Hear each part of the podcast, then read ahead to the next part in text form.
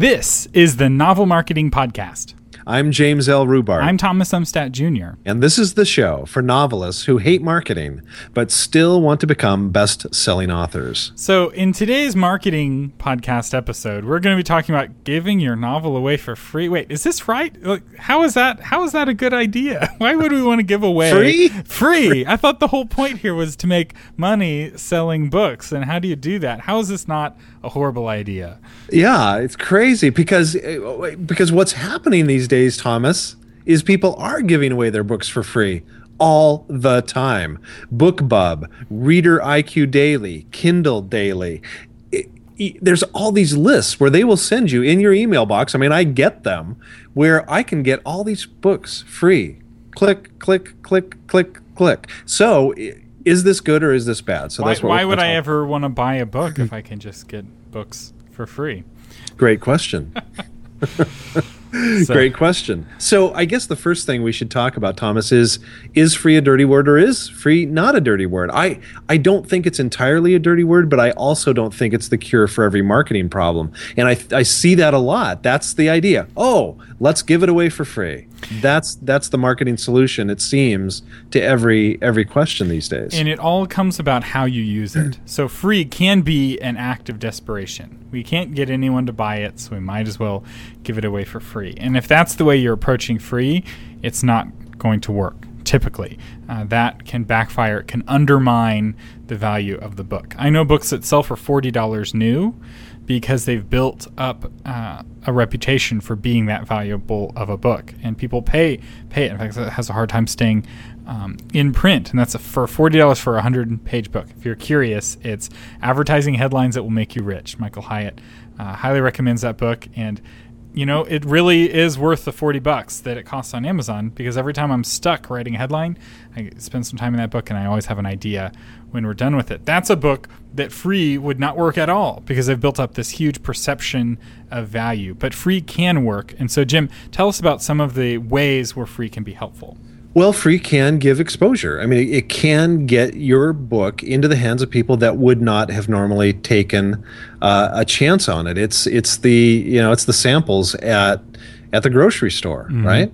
Where you, okay, try this cheese. Wow, it's really good. I better go and actually buy some of that cheese. So that can happen. Some people are of the type where they go, okay, I'm going to get this book for free on a Kindle or Nook or or or Kobo or somewhere else, and they're going to go, wow, I like that book so much, I've got to go out and buy it.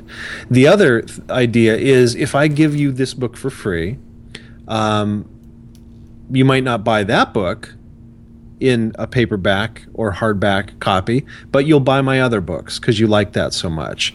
So so that can be an upside. Another upside can be perma-free, which is a podcast we should probably do a whole episode on that. And that's a book that stays free forever. And what it does typically is it'll fund a series. In other words, it's the first book in the series is free, and then the second, third, fourth, fifth, sixth books aren't free. Well, if you love the first one, odds are you're going to buy the second. one. It's the one. drug dealer strategy. It is. The first one's always free. And in the, this, in fact, the whole drug industry is based uh, on this. You know, the product is so good, quote unquote, good. You know, just ignore long term effects. You you try it one time. You know, everyone's first cigarette that they smoke is free know, no one goes out and buys a pack of cigarettes. They're like, man, everyone stinks. I want to stink like everybody else. I'm going to go and spend money. no, somebody hands them a cigarette and like, you should try this. You know, maybe they're 14, 15 years old and they try it, and that first free experience leads to more. And so one of the things that helps make free work as a strategy is having more than one book. And you'll notice that the independently published authors that are financially successful have a lot of books out, and they're able to use free to draw people into a series or to draw them into them as an author. So, you know, spending money on an unknown author is a bit of a risk, but maybe if I get the first book for free, this will work. And here's an example of this working on me. I got suckered in. So I saw a tweet on Twitter it was from Callie Lewis, who's a personality, and she said, "I read too many books with dragons in them, but this one's pretty good, and it's free today on Amazon." So I'm like, "Well, you had me at dragons." so I get the book, and it's His Majesty's Dragon, and it's basically Jane Austen era Napoleonic Wars, but with dragons. And so I read it, and it's amazing. And now here's where they failed a little bit there was nothing at the end of the book that I read that said that that was the first book in a series. I thought it was just an Oh, amazing. wow, book. that's a miss. Yeah, it was a miss. But somehow someone I, I heard and like, yeah, there's more than one. I was like, what? And so very quickly I read the second one, then the third one, the fourth, fifth, sixth. They ended up making almost hundred dollars off of me because I read that first book and I fell so much in love uh, with the story world and with the characters. Uh, that you know, I've read everything that Naomi Novik writes now, and, and the book's not free anymore. You have to pay for it. But for that one day, it brought in enough new readers where now people are talking about it. And, and it worked for me for my first novel, frankly. Rooms was on sale. Well, it was free on Kindle for for two weeks. And 12 out of the 14 days, it was the number one book in all of Kindle. And Wow. a- a- just a ton of people downloaded the book. So it got a lot of attention. I even got an email from the agent that represents Anthony Hopkins and Denzel Washington wondering if I was represented. So it, it definitely worked in that sense. And it, you know, Rooms went on to become a best selling book. But I, I that was in 2010. And so part of the problem I see with free books, and I guess we're going to get to the downside, is now so many people do it that it's just not it's just not that exciting anymore. It, it's the attitude becomes, ah, I'm sure that books might might become free, or, and I think this is a bigger problem. People say, well, there's so many good books out there for free. Why should I actually pay for a book these days? And that uh, is, it's like the retailer called Lamont's, which was for years and years and years uh, a company in the Seattle area. And what Lamont's did was sell clothes similar to Nordstrom. Lamont was kind of just a little bit lower quality store than Nordstrom's was. And what Nordstrom was would do and continues to do, they have a half yearly sale, right? So a couple times a year they have a real decent sale. What Lamont did is they had sales every single day of the year, day after day after week after month. 70% off sale, 60% off sale, 80% off sale. In other words, that's the only way they could get people into their store. It became a drug that they could not get off of. And my fear is that the publishing industry has gotten to the point where the free thing is a drug that will we ever be able to get off of? In fact, J.C. Penney tried that. They redid their whole marketing plan because J.C. Penney was more like Lamont's, and they're like, "We're going to just have a fair price. We're going to try to be the Walmart of department stores," and it was a disaster. Because here's the flip side of why free and why sales work so well: is that there's a certain kind of person that only will respond to that. They're not looking for the everyday low Right. price. They're looking for a sense of urgency, and they don't act without a sense of urgency. And so when you say, well, it's this price for today, but it's going to be twice as much tomorrow, well, then they buy it today, and uh, you're able to motivate people. But again, what kind of folks are you trying to get? Nordstrom is, you know, shooting for a higher end part of the market, whereas J.C. Penney is shooting for a lower end, kind of a more budget centric uh, part of the audience. So, what kind of readers do you want? that's a great that's a great question because you we're, we're training them right thomas we are training uh, readers these days to go oh my gosh you know i see all these free books they want 199 like bookbub they'll have the free ones they'll also have the ones in there that are two bucks 199 199 for a for a book you got to be kidding me Whereas they'll walk into Starbucks three minutes later and drop five bucks for a cup of coffee. So we have trained them, which makes it a lot harder for, frankly, anybody to sell a book for what I would say is a fair price. Yeah, and now we don't want to say that we're against or anti-free. You know, my book table, we spent you know hundreds and hundreds of hours, thousands of dollars developing the software, and we give ninety percent of it away completely free. Uh, you know, even the code is free. You could take it and make your own version for it. And the the model that we're using is something called freemium, and this is something to think about if you're an author. So we give all of the features away, but one or two, and we charge for an add-on to get those last two features. That's uh, adding affiliate integration, and you get a universal buy button and some support, some other kind of bells and whistles. But all the other features are free. But what we found is that people are willing. Some people are willing to pay for those bonus features enough for it to give us the money we need to keep the plugin maintained for all the free free folks. So you have something for all the free folks. There is, uh, and I've talked with publishing houses, and there's this type of person that is called a freezen, is the kind of jargon for them, and all they do is get free stuff, and they'll take your free stuff and they won't buy your paid stuff. Right. But a lot of folks will take your free stuff and then they'll get hooked in if your story's good enough, and they'll buy your paid stuff. And if you're just getting started, you this may be the only option on the table. But you don't see New York Times bestselling authors giving books away for free very often. Um, and when they do, it's for a very limited time that creates this huge sense of urgency that brings this huge flood of readers in that then can kick things off. So yeah, we're not we're not talking pro free. We're not talking against free. We're just bringing this up because you need to make this decision in your mind. Should you go free or not. And and that really comes down to you need to figure out what the goal of your free or let's call it deep discount is. What do you want to have come out of it? I we would never want you to say, "Well, everybody's given their book away for free or deep discount, so I should probably do it." That's a good marketing idea. Well, maybe depending on what your goals are, are those clearly defined? And can you measure it at the end and go, yes, this accomplished what I wanted it to do? Yeah, because just because everyone else is doing it doesn't mean that they're all getting success. People tend to be very quiet about their failures most of the time. And so, uh, for free or deep discount can work. It can also really fail. I'll tell you though, like sites like BookBub, there's a reason why authors want to be on BookBub because it gives you this huge surge of sales on day one. But let's say it's only a one day sale, you still get sales on day two because people start to talk about your book. And we've talked about this in the past, but it's worth saying again. It's much easier to turn fame into fortune than it is to turn fortune into fame. And one way to get famous is to give away your book for free. People talk, right? So if if somebody gets your book on BookBub or Kindle Deal or uh, IQ Daily, whatever it is, and they love it, and three weeks later they're telling people about it, well, that book probably isn't free anymore. And so those people are going to buy it. Word of mouth. Again, we say it over and over, but that is the best form of advertising. And giving your book away for free uh, is like handing out a brochure for your next book.